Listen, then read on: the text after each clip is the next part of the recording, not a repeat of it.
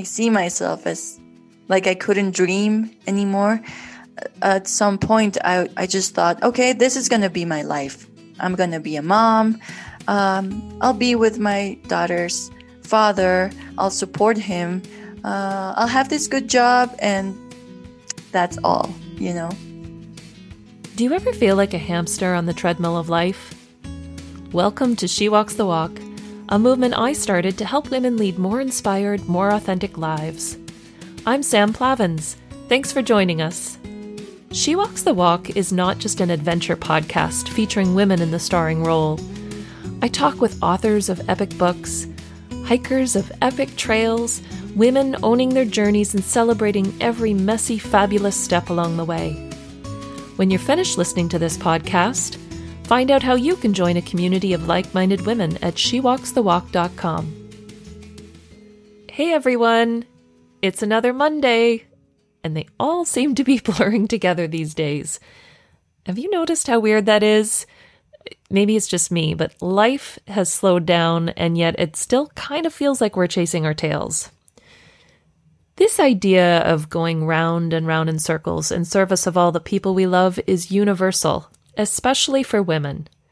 And it's no different for my next guest, Anita Garcia Ortiz. When Anita found herself unexpectedly pregnant, she accepted the reality that her own dreams would need to be on hold. I mean, that's what moms do. They sacrifice, and it's born from a place of deep love. But following the traumatic delivery of her daughter at 30 weeks, Anita knew she'd need a job with a high enough salary to help cover the medical bills from having a premature baby. Healthcare in Guatemala is not cheap, especially the quality kind outside of anything publicly funded. So Anita took a position as an administrator with the United Nations, and it paid very well, but was a far cry from her passions of art and education, which, sadly, do not pay all that well in the country of Guatemala. When the pandemic hit, Anita's long commute was suddenly gone and she was forced to work from home like most everyone else. With this freed up time, she was able to put new energy into the art she'd loved since childhood her embroidery. She found new meaning in making and creating things with her hands, and she began to see new possibilities for herself as others began to take notice of her unique talent. Anita's story resonated deeply with me. For her, COVID 19 has turned out to be a gift, shining a light on her own talents, but also exposing the things that were no longer serving her.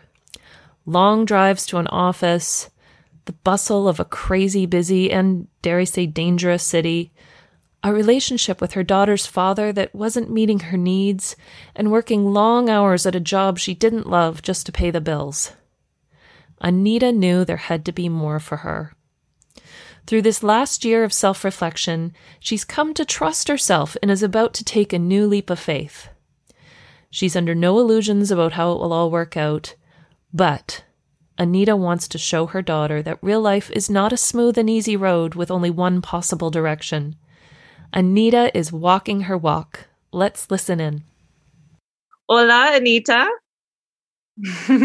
Hola, Sam. It's so good to be here and finally meet you it is really good to meet you. And just to give our listeners some insight, I met Anita through my father, and her story really captivated me because it's essentially the spirit of She Walks the Walk. So, Anita, I just want to listen. Can you tell us, first of all, tell us exactly where you're from, how old you are, and uh, what is your story? Okay, well, thank you, Sam, for listening to my story. This is very um, new to me, like sharing my story like this. Um, well, I was born in Guatemala, in Guatemala City, and here's where I actually live. I'm 31 years old, and I was very captured by the spirit of She Walks the Walk because it was just like a perfect representation of what I what I'm going through right now in my life, you know, like trying to like set boundaries on my roles as a woman in, mm. in my life, with my family, uh, in my professional career, and like opening up to the opportunity of thinking about myself in a different way. First, I, I just have to say that English is not my my mother tongue. I don't know if that's how you say it. So it's I will do my best to to tell you my story. It's very good though. And so let let's just start there. How how did you come to speak so fluently? Well, I think it's because of my dad. I come for, from a very um, humble background. My mom and my dad didn't have not even half of the opportunities that I have right now and that I had while I was growing up. So he was very, he worked very hard to give us, um, his children, the best that he could. So he uh, motivated us to study English. He knew from the beginning that was going to be very important for our professional careers, for our life in general. So he was in charge of putting us, um, of taking English lessons after school. And then I think one of the experiences that helped me uh, the most to practice English was an exchange program that I was in um, when I was a teenager, and I I went to Minnesota and lived there for like two months and practiced my English because no one there spoke Spanish, so I I really had to try to make people understand what I was trying to say, and and that really really helped with my fluent uh, way of speaking English. Don't worry about speaking perfectly. I mean, this is a cool, chill interview. So we're all good. And I'm okay. listening. Okay. Okay. Uh, well, to tell you my story, I think I'll have to go back to when I was 25 years old. Uh, that was when I when I got pregnant. It was a very unexpected pregnancy. I was just about to start the job of my dreams. Um, I was starting as a tour leader. I traveled to Mexico, Belize, Guatemala, and I um, I showed the country to to a group of tourists, and I was getting paid for that. But I I something happened and and I, I got pregnant and I was I was single, you know, I was not with my daughter's father so I had to stop. I had to start stop working because the job was very physically it was very demanding. I almost lost the baby. It was very uh, stressful to me, so I had to stop, and mm-hmm. I I had to came back to to Guatemala and rest for a few months. And my pregnancy was very. Uh, it, it was not very. It was it was it was a stressful pregnancy mm-hmm. uh, especially because I did worry a lot about my economic uh, security, you know, and what I was going to do with my baby. I had just lost my job. Um, I couldn't work either because I was pregnant and I had to rest. So my family was very supportive. I, I have a group of friends that are just my second family. They're the best. Mm. So I found like a very um, like a whole community around me was just supporting me in every way emotionally economically in every single way. So i made it through and i got a job. I was working with an artist. I was like her assistant in antigua guatemala in santa ana actually. Mm-hmm. i was working with her and i loved the job. It was very easygoing. I was involved in art. That's something that has always been a part of my life and i used to work before that i used to work in at an art gallery and a cultural center so art has always been in my life i i i like it so i was working with her and one day i just started to have um, contractions in in my belly but the baby was still very small how far along were you? I was 30 weeks. Oh my goodness. Yeah, so it was in the baby, the baby was a small baby. My belly was very tiny too. So I was feeling bad physically. And I went back to my house and it just, the, the placenta um, mm-hmm. came off. And I had a, I had to go to the hospital uh, uh, in an ambulance and everything, like very dramatic. And because I didn't have enough money, and you know, the healthcare system in Guatemala, if you don't have money, you're lost.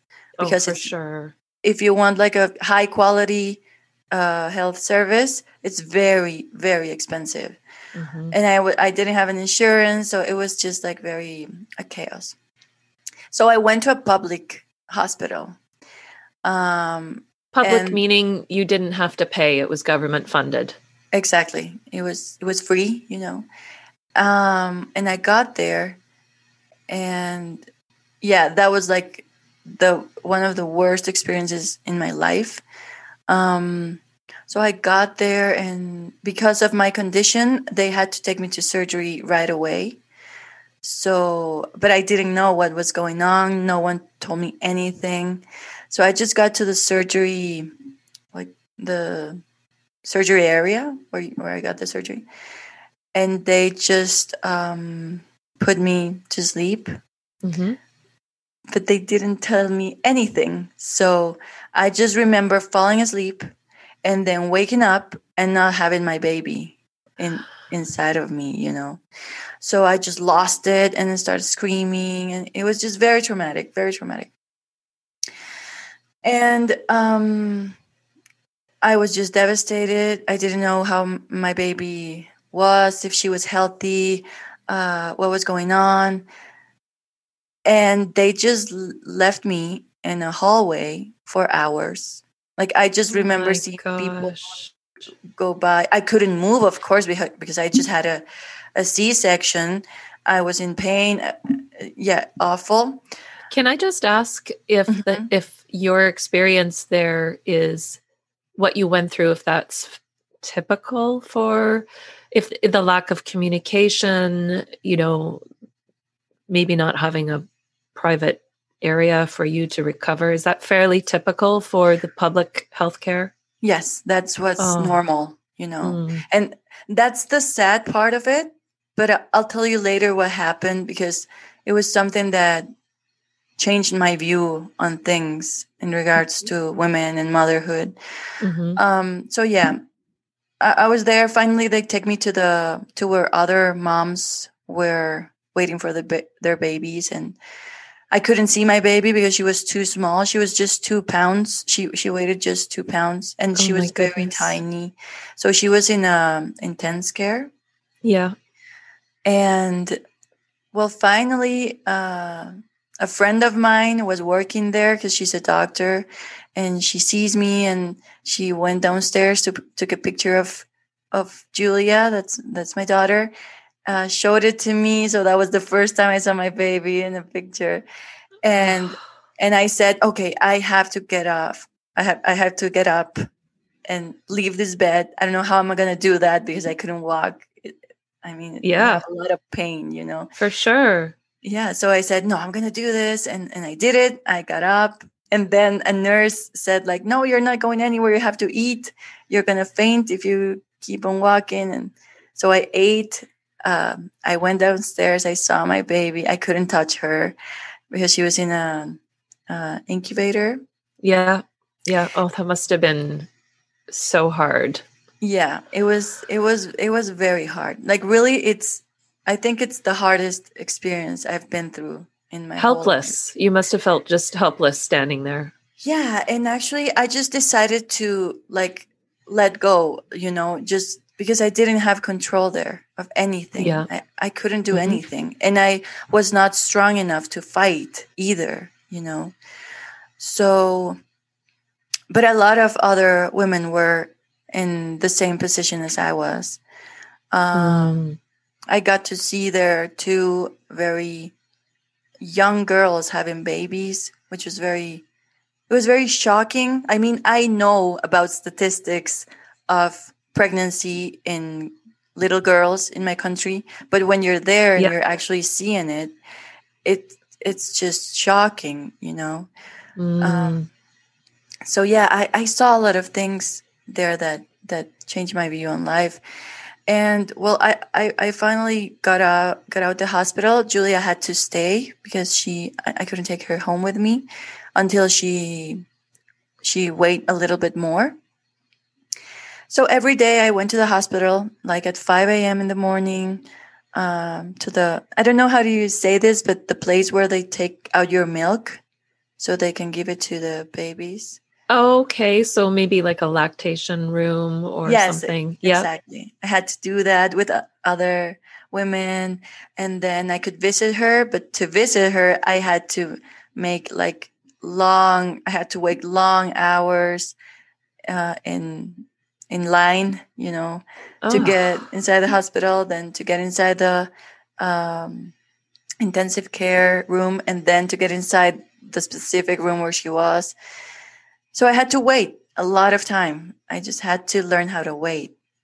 So I decided to do some embroidery while I was waiting. So I took my embroidery and I started doing it. Uh, I used to wait uh, sitting in the stairs of the of a hallway, Yep. and I just sat there and do some embroidery. And this just, I think, captured the attention of other women. And there was this uh, powerful woman. Her name is Guadalupe. And she sat next to me and she's like, Hey, I've seen you around. Um like, tell me your story. You know, how's your baby? And we started talking uh, and we became friends. And then the next day, she she was knitting things too, you know, for her Uh-huh. baby. uh and we just got very close. And then the next day, other two women were knitting next to us, and and then you you could just see like Oh my god seven women knitting and doing embroidery, talking in the stairs of the hallway, and it's crazy. But I swear, when when all of that happened with Julie, I was I was just sad. I was depressed. I didn't want to eat. Uh, I Mhm. wanted to sleep in the hospital, like camp outside the hospital. I didn't want to leave that place because my baby was there. But as soon as I started talking to other women and to connect my story with other stories that were very similar or even way more painful and complicated than mine, uh, just sharing, you know, Mhm. and connecting. Uh, I always say to Guadalupe because we still talk that she just made me, she just like saved my life. She made me happy, you know, because I started to feel more mo- motivated to go to the hospital. Didn't cry that much because I used to cry like 24 7. Um, and I was very interested in listening to these women, you know, to understand their story too. So And I- this this Mhm. circle of of other women that were there in the same situation as you became like a community for you, a commu- a community of support. yeah, like a support group. Mm. And the crazy thing is that I, I do believe that what, what got us together was knitting, doing embroidery, you know, like making stuff for our babies. Cause I was doing an embroidery for a pillow that I wanted to give Julie when she came out of the hospital. And others were, were knitting, uh, uh, hoodies or hats. Uh, Yeah. And, or gloves or, um, things for their toes. Um, Slippers. slippers yes so that was that was very crazy because it was nothing else than doing this with your hands for our babies so it was very it was it, it meant a lot to me and and we were like a yeah it was a support group because even when we were in line women were like hey i saved you a space. Come here come here. Uh, or so we cool. That's yeah so or we cool. would have had lunch together you know like hey they're they're serving free lunch uh downstairs. Let's go. And we were we will all go. Um if there there was you know nurses here have a very bad reputation because they're very cranky and grumpy. So if a nurse would like call someone a bad name or talked to uh, talked bad or was rude with one of us we were all like hey hey show some respect you know? So it was a support group in, in many many ways. And um well yeah after that we were all uh, we we had different um, situations like health situations uh, on our babies you know? Uh, one of them got her twins uh, soon so she left and then another one had to take her baby out and into another hospital so she left too and like things were changing and situations of her life were changing but i kept in touch with guadalupe i still talk to her um, and her baby Milagros, she was very, she was very, very sick, so oh. she had to oh. stay. Um, Julia was there for almost two months in, in intensive care. Finally, she got out. I got the chance to bring her home with me. Um, and Milagros, the Guadalupe's baby, had to stay for for a few more months than Julia but it was really nice because we we we are still friends. I mean, I talked to her last week and and the the nice thing too is that I I, really connected with Guadalupe and I could see like the power inside the woman. She's a very strong woman. She she lives in a very um uh escasos recursos, you know, like she doesn't have enough income to support her family. Um, so we talked about it, and my family is supporting her education because she didn't finish uh, primary school. Now she finished primary school. She's starting high school right now in a special education program for grown-ups. Uh, so yeah, everything that happened from that experience to me like I had to make meaning out of it. And yeah, having so her powerful. Yeah, so having powerful. her in my life, you know, just talking to her, asking how is she, like she knows she has a friend that that actually trusts in her in her abilities, in her power. I think that's what I took out of that specific experience and also the fact that I noticed how powerful embroidery can be. So I decided to continue exploring embroidery and and like doing things with that with that art, you know. Making things with your hands, creating. Exactly. Yes. Yeah. Yes, totally. So yes, um, then my baby uh, grew up, and I got a good job, a very good job. That's the one you talked about with the UN. And, but I also, I was always thinking about how I could make money, you know, uh, to take care of her because she was also very sick. I mean, she, she got out of the hospital and she was fine, but she got sick of, of her lungs that were her biggest, um, issue, health issue so I had to spend a lot of money afterwards. And her dad started to become a part of her life, but in a, like a partial way. And he was supporting too, but still, um, I needed to make some more money. So I got did this you, job. Yes. Did you need you needed to make more money than you were making at the UN, or that's that what the UN was like the the ticket for you to make enough money? Yeah, the UN was well, to me it was just perfect because it was okay. enough money for my situation.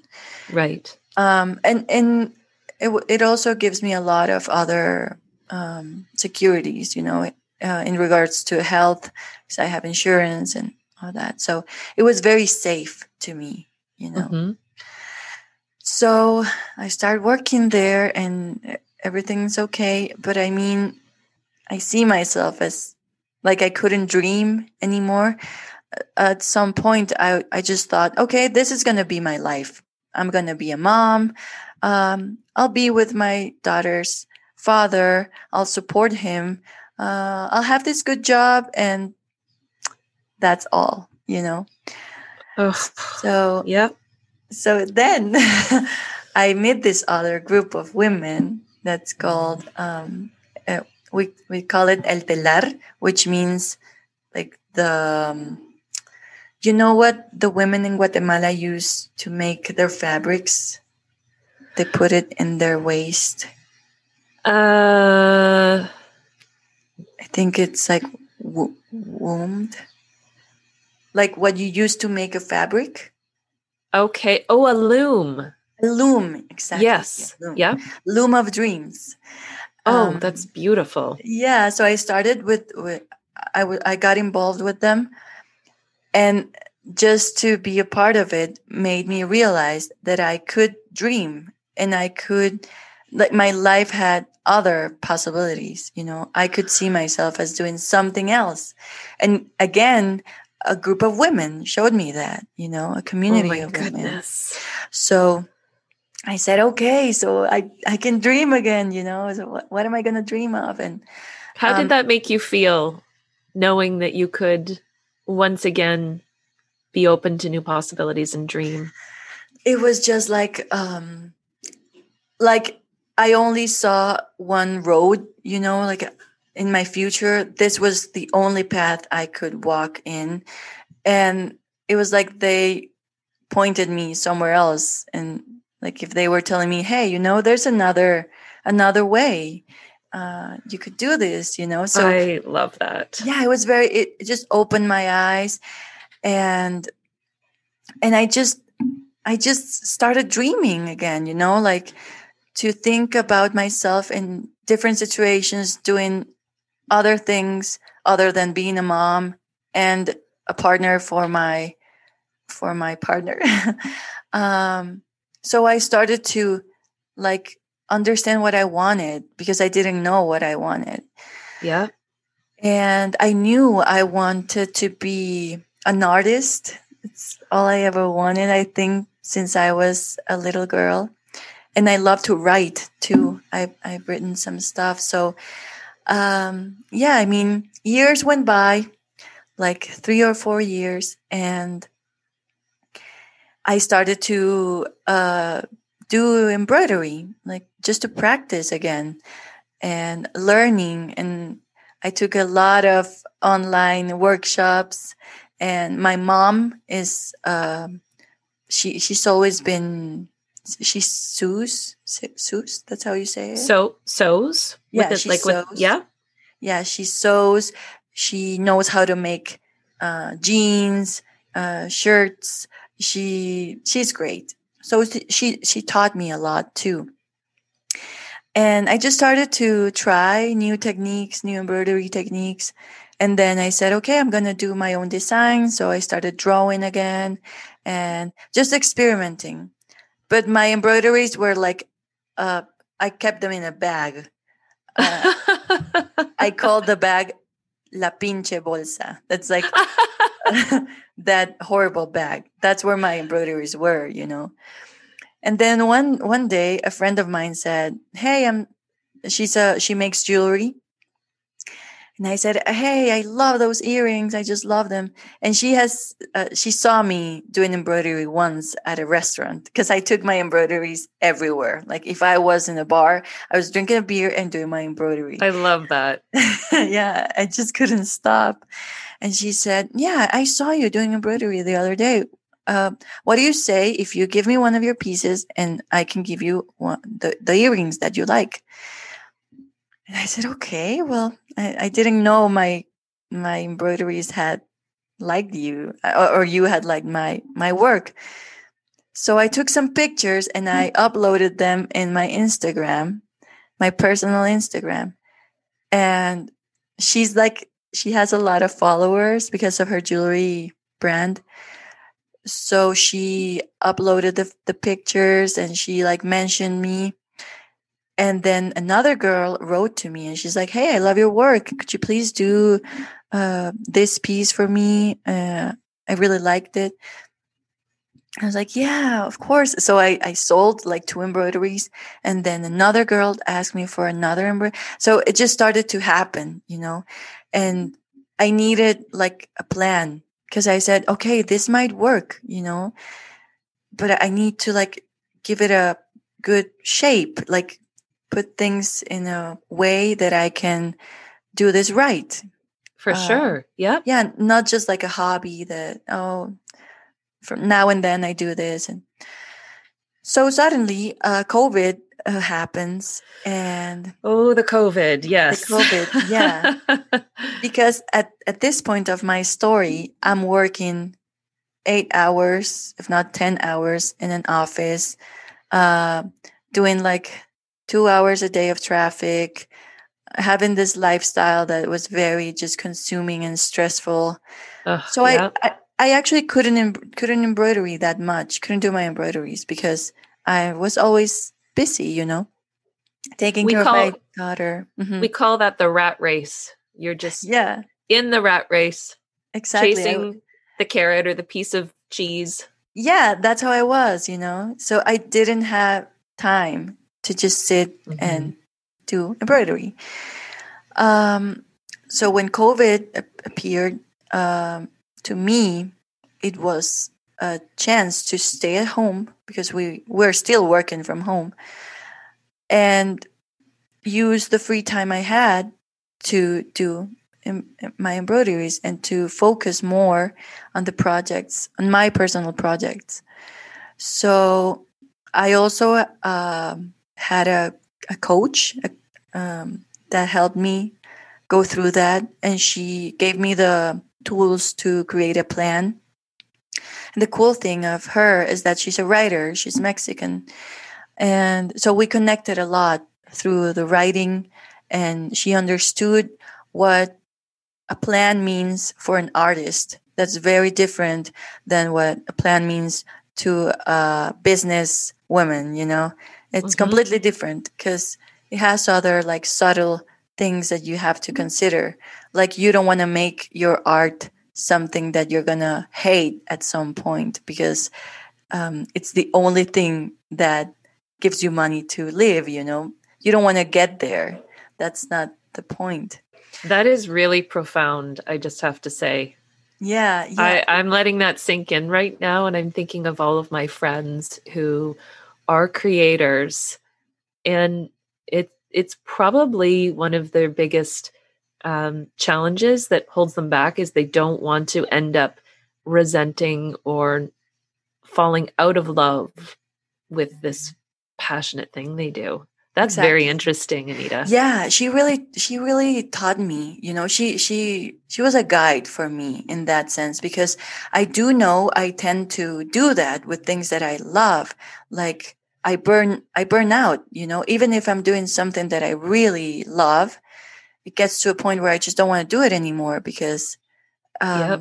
I couldn't like balance it right with my with my life and just with small things like sleeping, you know, or going to the bathroom when you're working like you don't want to stop you don't even want to go to the bathroom you don't so she helped me to understand that the things that we give for granted you know like we we think they don't matter they're actually very important. And um, so yeah she she was very very helpful. And i think without her help during covid uh, i wouldn't have done everything that i did because i told you i had my embroideries in a bag and i took yep. my bag everywhere but i didn't have a place you know to just do things so the first thing we did was to create a space for me, even if it was just a tiny corner in a room.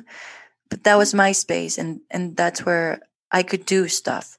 So we did it, and now I'm talking to you here in in in the space that I created with the things that I had. I mean, I didn't have to buy anything. It was just put a desk, sit down, and do your stuff. You know. Yeah. Um, so and and that's the name of in spanish is territorio de bordado like embroidery um, space could be. But territorio is a word that it's also connected to earth you know tierra. Okay yeah. So it's uh it's not the word space it's like a land of embroidery or something like that. Um so i really liked that idea of of giving space inside of me and in an actual physical space mm-hmm. to my art and to what i what i love to my passion you know Yeah. so i did it and and then it all started changing because i think once you start like changing things inside yourself everything around you changes too Oh, that's so true. yeah and Yeah. So one of my dreams was to live by myself you know in, in my own place because i live with my parents right now. And yeah so one thing led to the other and i said i'm going to do this. I'm going to move and i'm going to move to a place where i feel like i can have the chance to uh, get stress out of my life. The city to me is a very stressful place uh, Guatemala City. Guatemala City. Yeah. Yes, it is. I it's understand very, that. It's very dangerous too. I've been robbed like 10 times. I can't walk uh, down the street. I always have to use a car. So a lot of a lot of things that I, I just didn't want anymore, you know. So I, I did take the decision of saying, okay, this is not the life that I want. And well, things happened. I I, I'm just breaking up and ending a long term relationship with my daughter's father. And I'm happy. I mean, of course, Aw. it's oh. it's always something very hard, but Yeah. I think that's like that's what you have to do sometimes. Like deci- decisions that hard to be faithful to yourself, you know. And I think I was always afraid of making those decisions because it's always very scary. You don't know. It's like moving out of your comfort zone. So you don't really know if that's going to be the best decision. But Right. now that I did it, that I took the decision, that I moved out of a relationship where I was not happy, that I'm moving out of the city in April, um, that I have a space where I can do my embroidery. I am just happy, you know. I think about it and I'm, I'm like, why was I so scared? This is this is the best thing I, I'm I've ever felt in the last six years. What I'm feeling right now, this transformation inside of me. Uh, I mean, it is just awesome. And then, uh, with all this happening, I met your dad, uh, who's, a, who's a great guy. And he told me about He you. is a great guy. yes, he is. He is a blessing right now in, in my life. Well, you are too. And Oh. he he told me like, look, my daughter has this project, and and I, just going to the website and reading what was about to me was just like, okay, this is just like another blessing that's coming because I had the courage to decide to live my life the way I want I want to live it, you know, not the way anyone else is telling me, but just how I want to live my life. So, yeah, that's how I found you and it's just like everything's been so magical in the last few days. I have I have so many questions for you, Anita. Mm-hmm. I I wonder if in the last six years you felt some sort of pressure as a woman and as a mom, um, either kind of from the society in Guatemala or maybe from your family, to just try and make it all work. Just you're lucky, you have this job, you know, just just keep going. Did you feel that? Yeah, I felt I had to like um serve an expectation of me. But Mhm. especially when I think it was myself, you know, especially when it comes to um you're you are the mom, the heart of the family, you know. So I think what I what I wanted was to build that family. That idea of mom, daddy and and daughter, you know, uh, like the happy family idea. And I think I I, I put up I, I put that up to myself, but I also knew it was because I wanted to fulfill like a social expectation of what it means to have a family. And yeah i i, I felt that that that pressure on me but i have to say it was it was me it was myself you know. Um my family are are they're the best. I mean they're they're just the best family in the world to me um and they've never pressured me to fulfill a, a role of what it means to be a woman and and and I do think that it, it was also like my my relationship with Julie's dad. Um, I did feel pressure because I had this. I have. I still have this very good job. So I felt like if I left that job, my economic stability was just going to disappear forever. And to me, that was very pressing, you know. I, I, I felt like I had to hold on to my dreams because I was also supporting my partner's dreams. Um, mm-hmm. And I was kind of like, okay, my dreams can wait, you know, I'm just going to wait because right now I'm supporting his dreams. So I'll pause mine and then when it comes the right time, I'll do my thing, you know? So yeah. Yeah, that's that's how I felt. Um and I think I was also very scared as I told you before because I didn't I think it has a lot to do with trusting yourself, you know. I, I think I didn't trust myself enough and and now I am aware that things might not work out as I expect them to work, but I trust myself. So I know if that happens, I can find a way out of it or I can figure things out because I trust what's inside of me. I'm not putting my trust in anybody else, you know. That is also such a powerful realization. You know, this is I said this yesterday, um, actually on Instagram of all places. I I was looking at my closet and clothes that I don't wear anymore because I'm mm-hmm. not in the corporate world anymore. Yeah. And I've been hanging on to them, you know, just in case this whole she walks the walk thing doesn't work. Because I am a little frugal and I don't want to have to go out and buy new things, mm-hmm. but they're collecting dust. They're just sitting there taking up space and they annoy me every time I see them. And so I thought, I have to just get rid of them. It's like donate them something. They're like a symbol to me, mm-hmm. you know? Mm-hmm. And so I made the decision yesterday.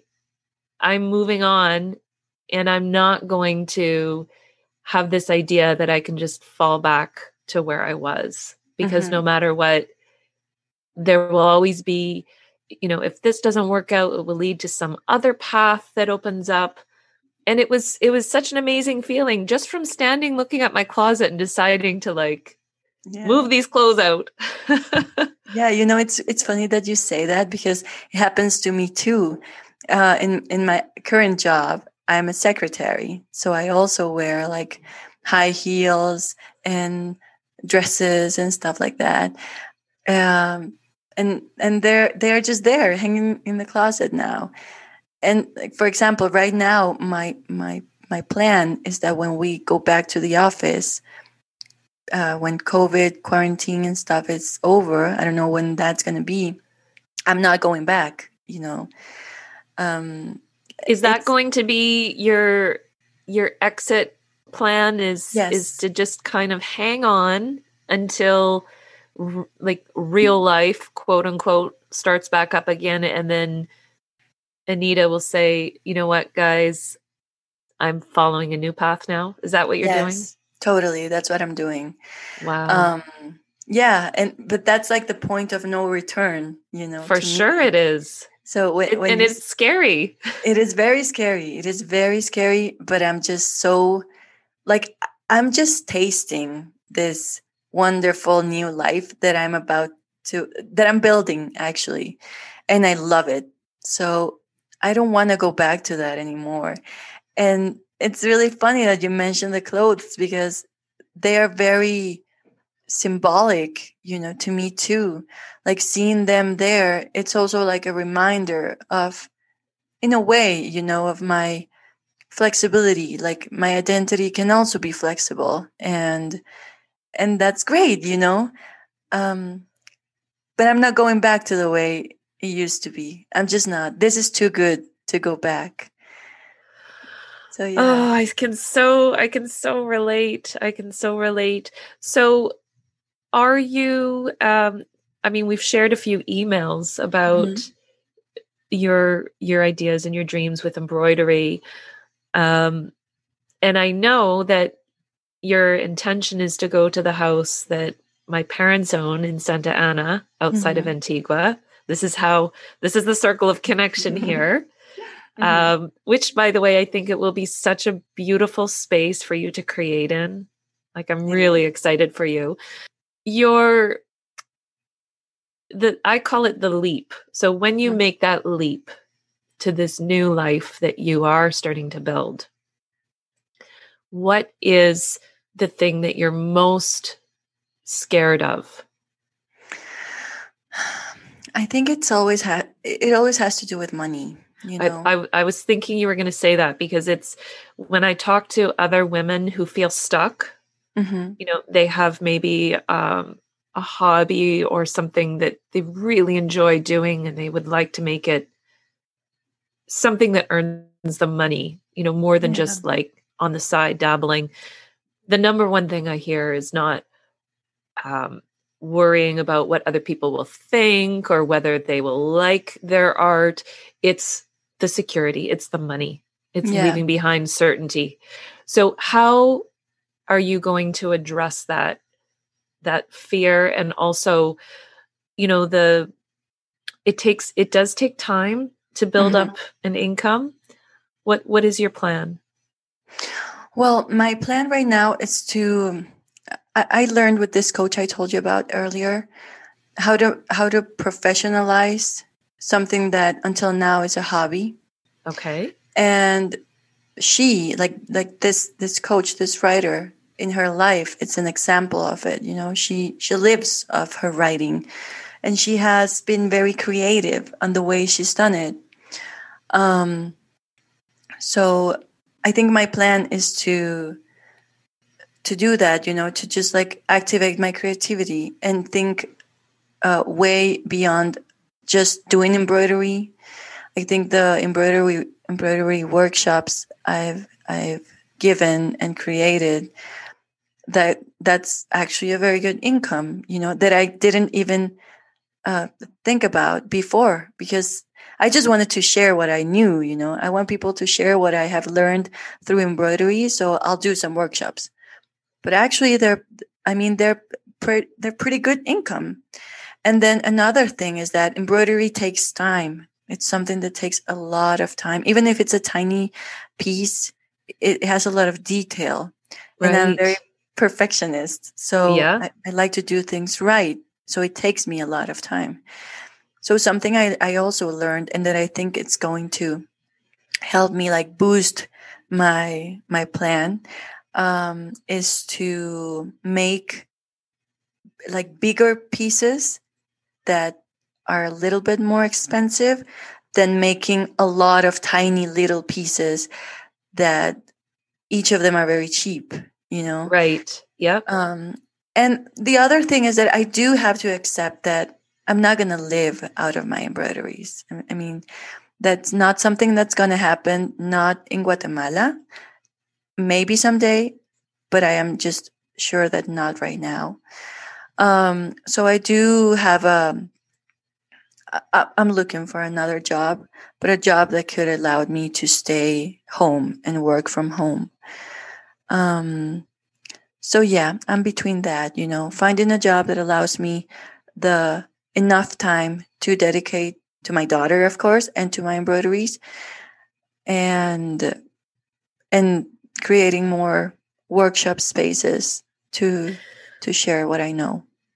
Um, yeah, I'm sure you've thought of this, um, and he, this is an example of Sam inserting herself into someone else's life okay which is which is a habit of mine but and your mm. english is it's it's impeccable it's very mm-hmm. very good and it's not Thank just the you. words that you that you use like it's not just the communication it's it's the flow you know because of covid a lot of people are looking at um, what was once like a smaller market space is now it's even global mm-hmm. so you could take your craft your embroidery and you could offer workshops that people in canada would attend and yeah. I'm I'm I'm I'm very serious about this because people want to learn from those who are good and also from those who are authentic and this has been a part of your life for so long it's part mm-hmm. of your mm-hmm. your creation story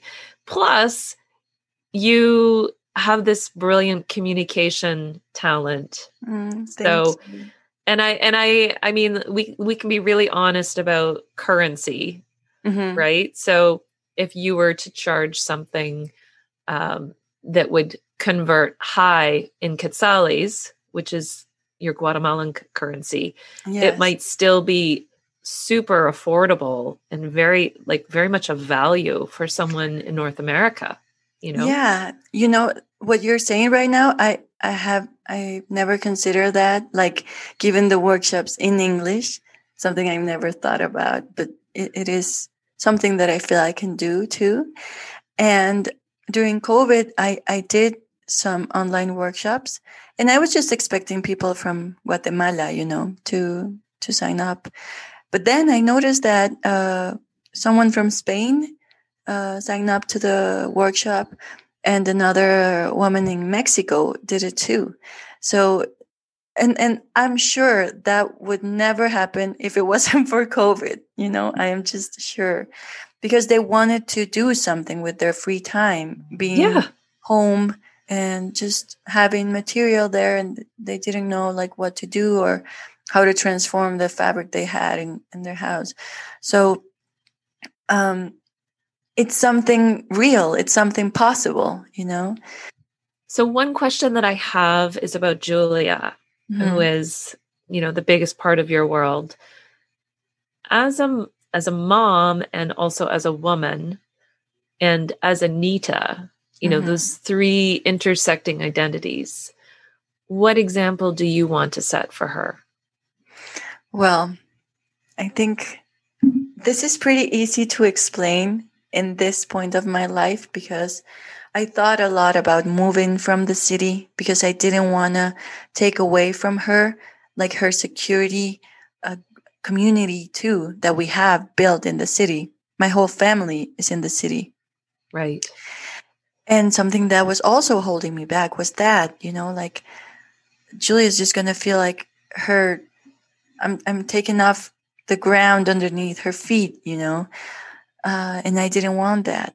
But then I thought about it, you know. I think I want Julie to know that this is life too, you know, that life changes and that the more you're capable to adapt to new environments, to new people, to maybe a new school, um, I think the more she learns how to live her life in the future when she when she grows up and finds out I don't know she got fired from a from her dream job or whatever. But I mean like the idea of being flexible with life, adapting to new things. I think that's something very important that I want her to learn. And also, I've been talking a lot with her, like with the fact that now I'm happy, you know, because with the breakup with her dad, it's been very tough for her too. For um, sure. But I, I love all the things she can learn from it uh, to understand that relationships work very differently than what Disney shows kids or fairy tales, you know. Um, it is different. And I, I'm trying to do that with all the love and subtlety possible uh, because I don't want to hurt her either, you know. So I do think that if she sees me happy and if she she notices that a lot of things are better now even though that changing period it's always hard and, and it hurts. Uh i see that she's okay with it you know? She's more open to to do it. And she's even um like motivated to to try new things too. So i think that's what i want her to to understand you know? Like not everything is as tv uh shows shows us. Reality is different. Reality is tough. Yeah. uh, it hurts you know. Uh yesterday i'm just gonna tell you this because it's the cutest thing but she likes a boy from from her school. So she told the boy that she was in love with him. Oh my goodness. That's adorable. And she's she's six She's six. Yeah. Oh gosh, I love that. and that. this little boy was like, "Look, I'm not in love with you." So she, he rejected her, and she was just so sad. And I'm like, "Okay, you know what? Yeah, being rejected hurts a lot. So I'm just gonna hug you, and if you want to cry, you can cry because it hurts.